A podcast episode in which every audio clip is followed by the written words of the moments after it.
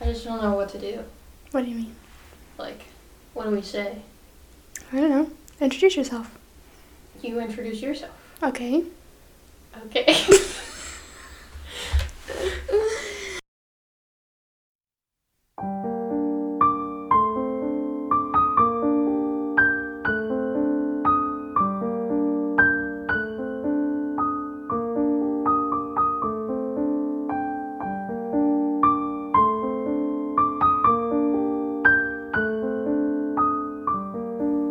Hello.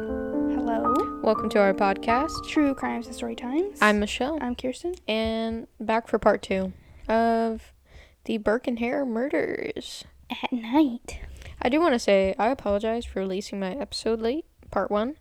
Um I worked a lot, so I did not have time to edit my episode and post it. So Girl, sorry. life happens. It's fine. Um but anyways, this is part 2 and I'm going to jump right in um because we need to get this ball rolling. Um Let's go. and I'm not going to do a recap because go listen to part 1 if you want a recap, okay? All right. Yeah, don't cheat the system. Don't just come straight to part two and expect us to go through the whole thing again. For real. You can go listen to part one. Yep. And then come listen to part two. All right. So when we left off, Burke and Hare were still murdering people, obviously. Killing them dead. So, um, one of Helen's relatives, which if you don't know, that is Burke's wife, was visiting them. 'Kay. Her name was Anne. 'Kay. And just after a few days, Burke and Hare killed her. 'Kay. Hare is Burke's best friend. 'Kay. They did the usual technique of suffocation, and they sold the body to Robert Knox for 10 euros. 'Kay. Burke would actually go on to claim that Margaret, Hare's wife, suggested that they kill Helen, Burke's wife.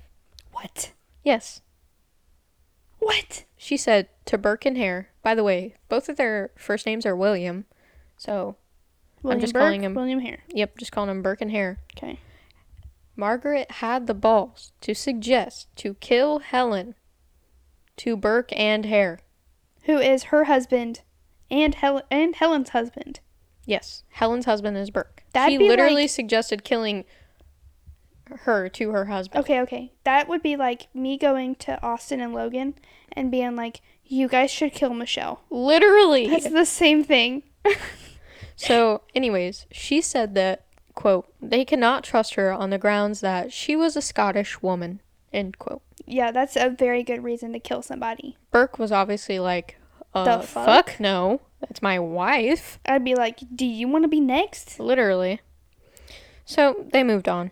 Um, Burke and Hare's next victim was actually a very familiar figure in Edinburgh. Okay.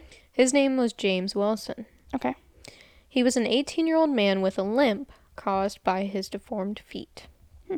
He was actually mentally disabled as well, and also locally known as Daft Jamie. Okay. Like Daft Punk.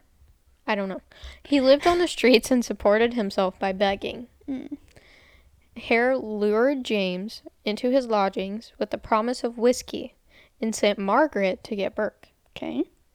The two would lead James into a bedroom, and Margaret actually locked the door from the outside and put the key underneath for them so they could get back out.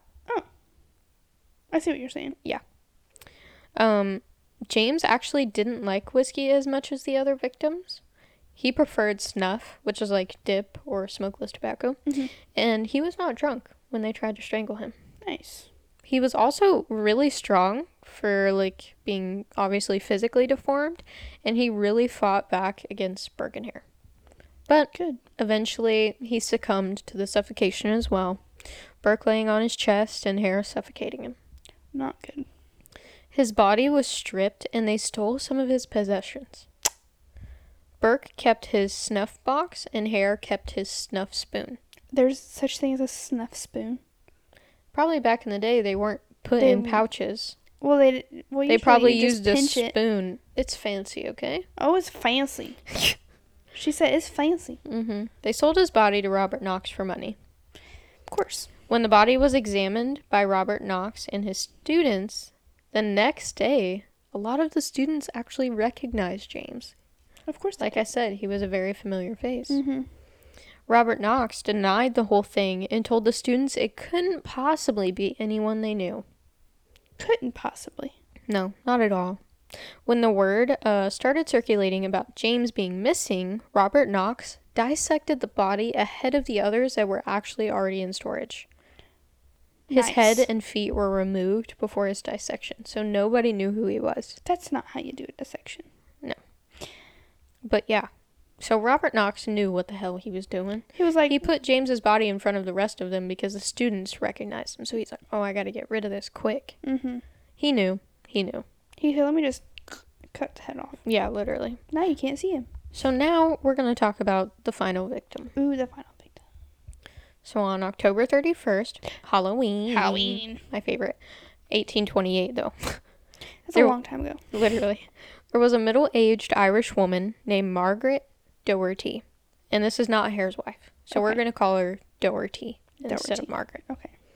So Burke lured her into the Brogan lodging house, which is a different one, separate from Hare's, by claiming his mother was also a Doherty from the same area of Ireland. Okay. So he's like, oh, maybe your family. Yeah. So they begin drinking, and at one point, Burke left her in the company of his wife, Helen, while he went out to get whiskey, Oh, quote unquote. And he was actually getting hair. okay.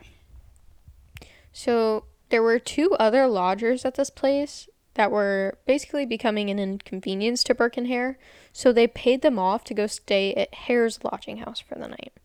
Okay. So I think you know what's about to go down. Yeah, I'm pretty sure. Um, they also told the lodgers that Doherty was a relative, so they Oh. lied to them. Okay. So the drinking continued into the evening, which by that time, Margaret, Hare's wife, joined in. Okay.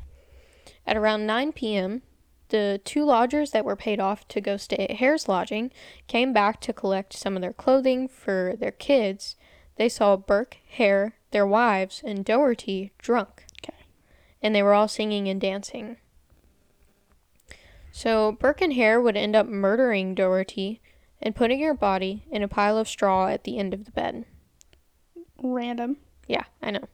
So the next day, one of the lodgers came back to collect a pair of stockings she had left at the end of her bed. Oh shit. Oops. She got suspicious when Burke would not let her approach the bed where she had left them. Yeah, I would too. So when the lodgers were left alone later that evening, they searched the straw and found Doherty's body with blood and saliva on her face. Gross. So they found her. Yeah. The lodgers were attempting to go to police when Helen tried to bribe them with 10 euros a week. So they would have to at least murder one person a week to pay Damn. off these people. Yeah. But the lodgers refused. They were like, uh, I think the fuck not. You fucking murdered somebody. Literally. They went straight to the police and they reported the murder. As they should. Burke and Hare removed the body immediately, though, and took it to Robert Knox. The police searched where Doherty's body was and did find blood-stained clothing under the bed, so they left some evidence. Mm-mm-mm. So Burke and his wife were questioned, but they claimed that Doherty left the house. Stupidly, they both gave a different time for her departure. What an idiot. This obviously raised suspicion with police, and they took them both in for questioning. So Burke and Hare, or Burke and Helen are in for questioning. 'Kay. Early the following morning, police went to Robert Knox's dissecting rooms where they found Doherty's body. Of course they did. One of the lodgers that had been bribed identified her as the woman he had seen with Burke and Hare that night at the Brogan lodging house. Hare and Margaret were arrested that day, as well as Brogan, the owner of the lodging house. So this dude got arrested too. Dang. And now that we've finished all the victims and their murders, there were 16 people in total murdered by Burke and Hare. Dang. 16. And if you're talking an average of eight euros a person, Mm-hmm. that's what? Like a hundred and I was going off 10. 10 euros a person. Ten euros a person. It's it's roughly 160 yeah, euros. that's crazy. So Burke l- Burke stated later that he and Hare were quote generally in a state of intoxication when the murders were carried out, and that he could not sleep at night without a bottle of whiskey by his bedside and a two penny candle to burn all night beside him, When he awoke, he would take a drink from the bottle, sometimes half a bottle at a draught, and that would make him sleep. End quote. So he drank himself to sweet sleep every night. Okay. And he also took opium to ease his conscience, Hmm. which is basically heroin. Damn. So in November of 1828, a warrant was issued for the arrest of Burke Hare and their wives. Again, they got taken in for questioning, but Brogan was released without any further questioning. They were like, "Oh, he did not Yeah. have anything to do Yeah. Mm-hmm. with this. He just owns the lodging house." So all four of them were all kept apart, and their statements were taken. hmm All their statements conflicted with the initial answers given on the day of their arrests. Of course, because they're idiots. so they keep changing their story. A police surgeon and two forensic specialists were appointed to examine Doherty's body. They concluded that it was possible she died from suffocation, but it cannot be medically proven. On the basis of this report, Burke and Hare were charged with murder. And that's only one count of murder. Because they only know about one, Mm-hmm. not the rest of the 15. Well, okay. we'll get into okay, okay. Robert Knox was interviewed as well. He asserted that Burke and Hare had watched poor lodging houses in Edinburgh and purchased bodies before anyone claimed them for burial. So he was lying for them. I think he knew better. The detective thought Robert Knox was deficient in principle and heart, and but did not think he had actually broken the law, because he didn't technically murder anyone. Yeah. So the police were sure the murder had took place and one of the four of them had done it. They were uncertain though that they could get a conviction. Police did suspect that the murders had been committed, but the lack of bodies did not give proof because they were dissected. Mm, yeah. So as the news that other bodies can be involved could be involved, newspapers published inaccurate stories of the crimes as they always do. Of course. And like I said, problem was they didn't have any bodies to prove that they murdered other people. Mhm. But this led the public to thinking all the missing people had been connected to the crime. Mm-hmm. Right. And Janet Brown did go to the police and identified her friend's Mar- her friend Mary's clothing, Mm-hmm. the girl that ran out. Mm-hmm. From part one. Mm-hmm. And a local baker told police that Jamie Wilson's or James, Jamie is what they called him the Mhm. most, trousers were being worn by Burke's nephew. The hail? Yeah, remember they stripped him of his stuff. Yeah, and stole stole all of it. Mm-hmm. So on November 19th, a warrant for the murder of Jamie Wilson, James, was made against the four suspects. So now we got two bodies. 'Kay.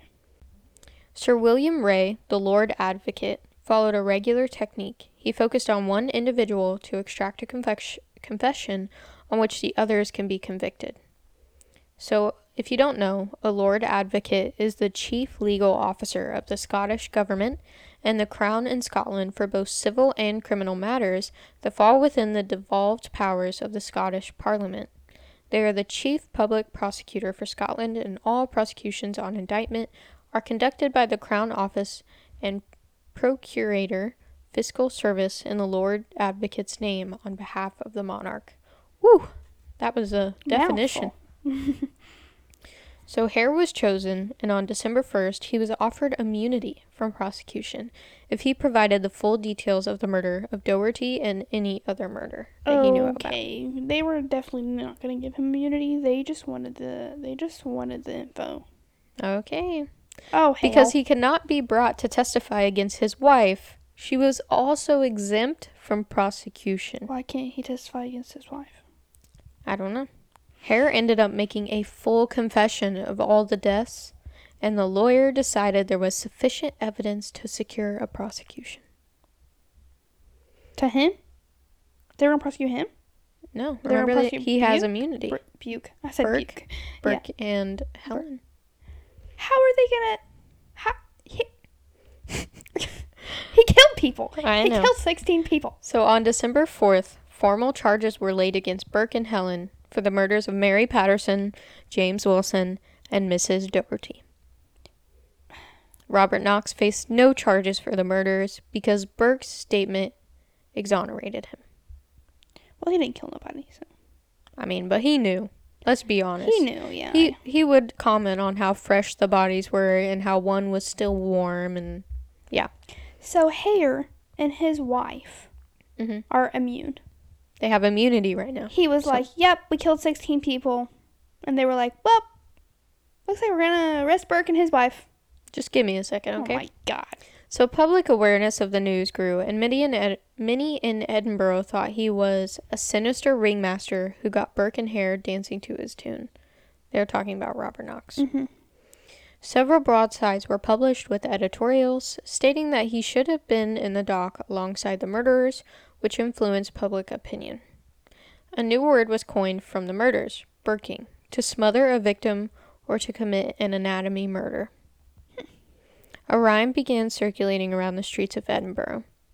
Up the close and down the stair, but and bin we Burke and Hare. Burke's the butcher, Hare's the thief, Knox the boy that buys the beef. Oh my goodness, that buys the beef. Fucking dramatic as hell, and I love it. Sorry. Love it. So the trial began at 10 a.m. on Christmas Eve of 1828. The courthouse was absolutely full. Just shortly after the doors opened at 9 a.m., everyone rushed in. As Oh, many yeah. people that could get in there. Mhm. And a large crowd also gathered outside the Parliament House. They wanted in on it. 300 constables were on duty to prevent any disturbances, while infantry and cavalry were on standby. Damn. Yeah, they were ready. They were locked and loaded. The case lasted all day, night, and into the next morning. Well, there's 16 murders. So I They're only charging them with three. But do they, do they know about the 16? You said Yes. Hare gave a full confession. Yep. But They they're know only about all charging 16, but they're only charging three because they only have the Evidence of 3. evidence of three because Janet came and identified Mary's clothing. Mhm. Um, the baker came and said that Burke's nephew was wearing James Wilson's pants, and they have the body of Doherty, which the lodgers found. Right. So the, technically, they only have enough evidence, which, For 3. yeah, and this time they could prosecute them for all three because somebody said something, apparently. These days we can't do that. That's more like he said, she said. You Mhm. know what I mean? Yeah. So, when the charges were read out, the two defense counsels objected to Burke and Helen being tried together. Burke's defense lawyer protested that his client was charged with three unconnected murders committed each at a different time and at a different place, in a trial with another defendant who is not even alleged to have had any concern with two of the offenses of which he is accused. Several hours were spent on legal arguments about this objection. Mhm. The judge decided to have a fair trial, and the indictment would be separated into different charges for the three murders. He gave Ray the choice as to which should be heard first.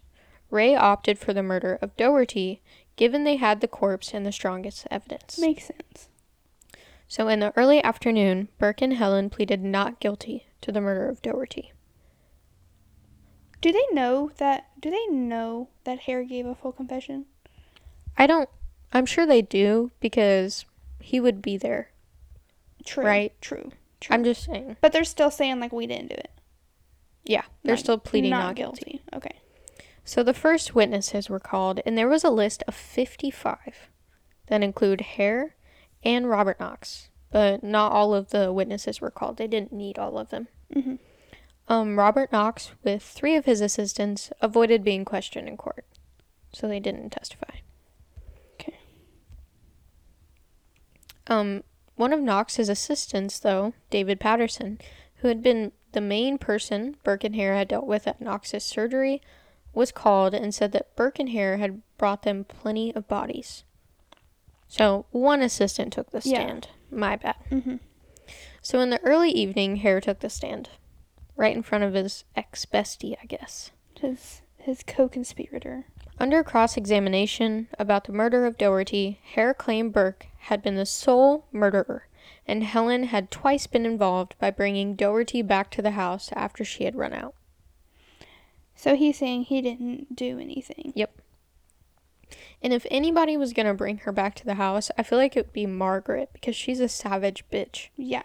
She wanted to kill Helen. Man. Let's be honest. yeah. Hare said he did help Burke with the delivery of the body. That's what he's only claiming. Okay. He was asked about the other murders, but since was this was about Doherty, he didn't have to answer those questions. Right.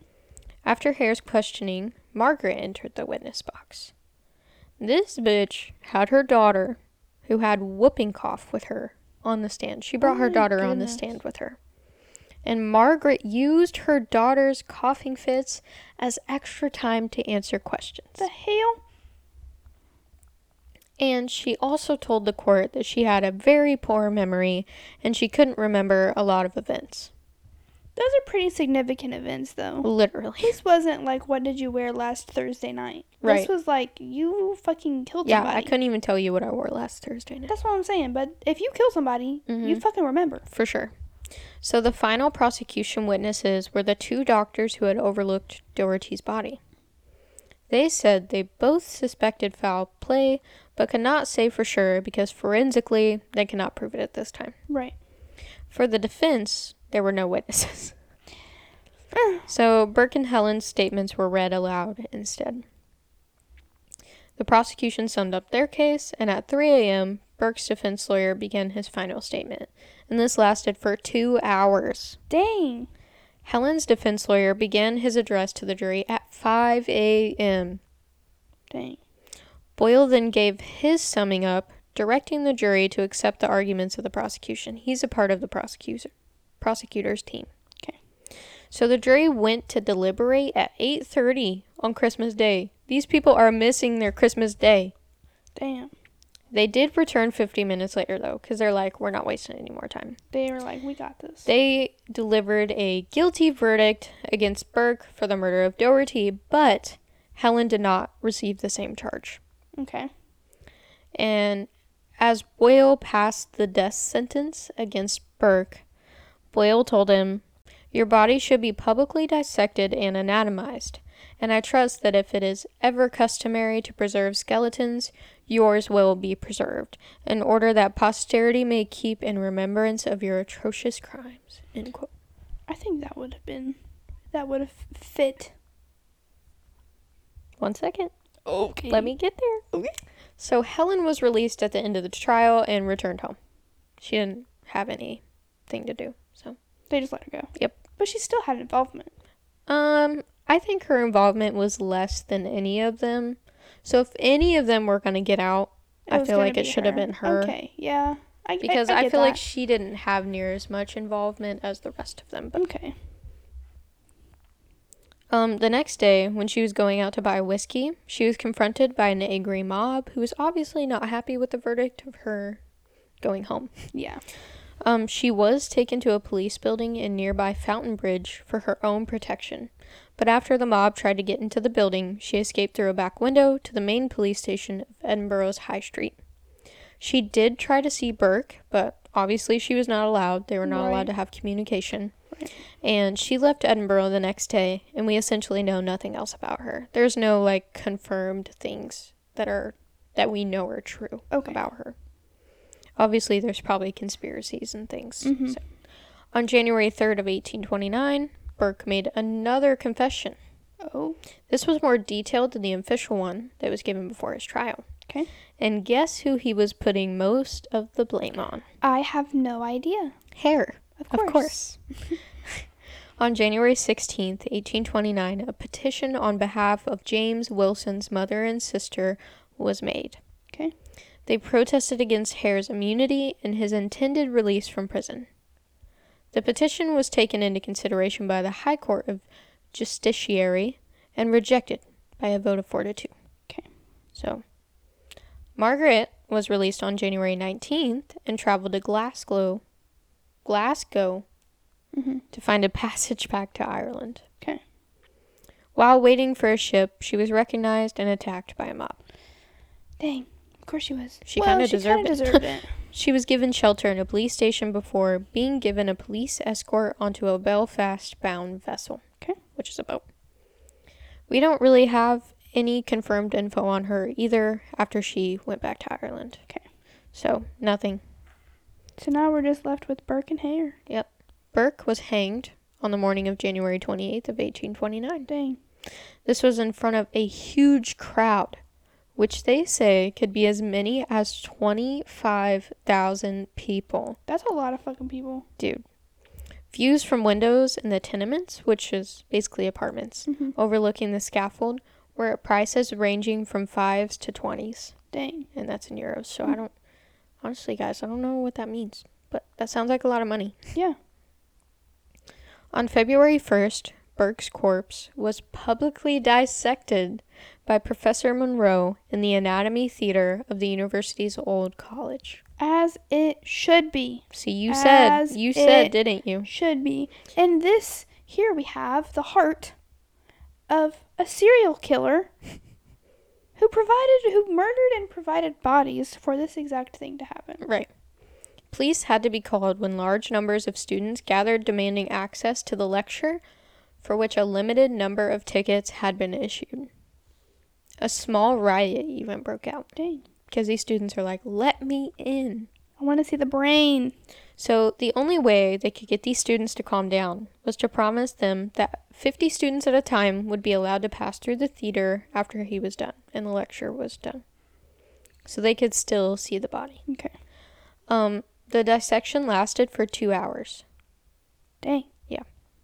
So Monroe, the anatomist dissecting Burke, actually dipped his quill pen into Burke's blood and wrote, This is written with the blood of W.M. Burke, who was hanged at Edinburgh. This blood was taken from his head. Dang. Savage. I hope they still have that. Burke's skeleton was given to the Anatomical Museum of the Edinburgh Medical School, whereas in 2022 it remains. Nice. His skeleton is still there. So if we ever go to Edinburgh, Let's I need a pic. road trip. That's way more than road trip. That's so funny.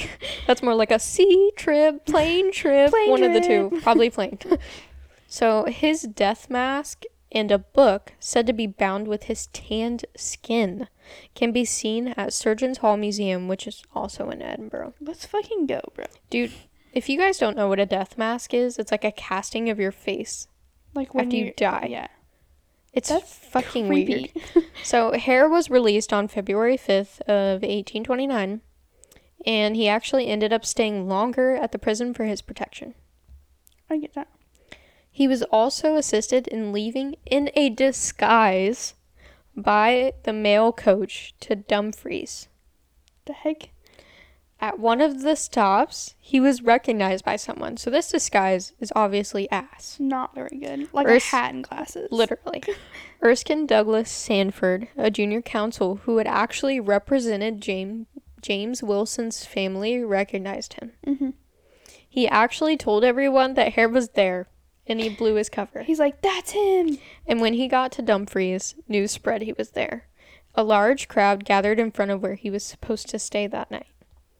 Police arrived and arranged for a decoy coach to lead the crowd elsewhere. They are doing so much for a literal murderer. Hare escaped through a back window and into a separate carriage, which took him to the town's prison for safekeeping. They are doing so much. A crowd surrounded the building. Stones were thrown at the door and windows, and street lamps were smashed before a hundred special constables arrived.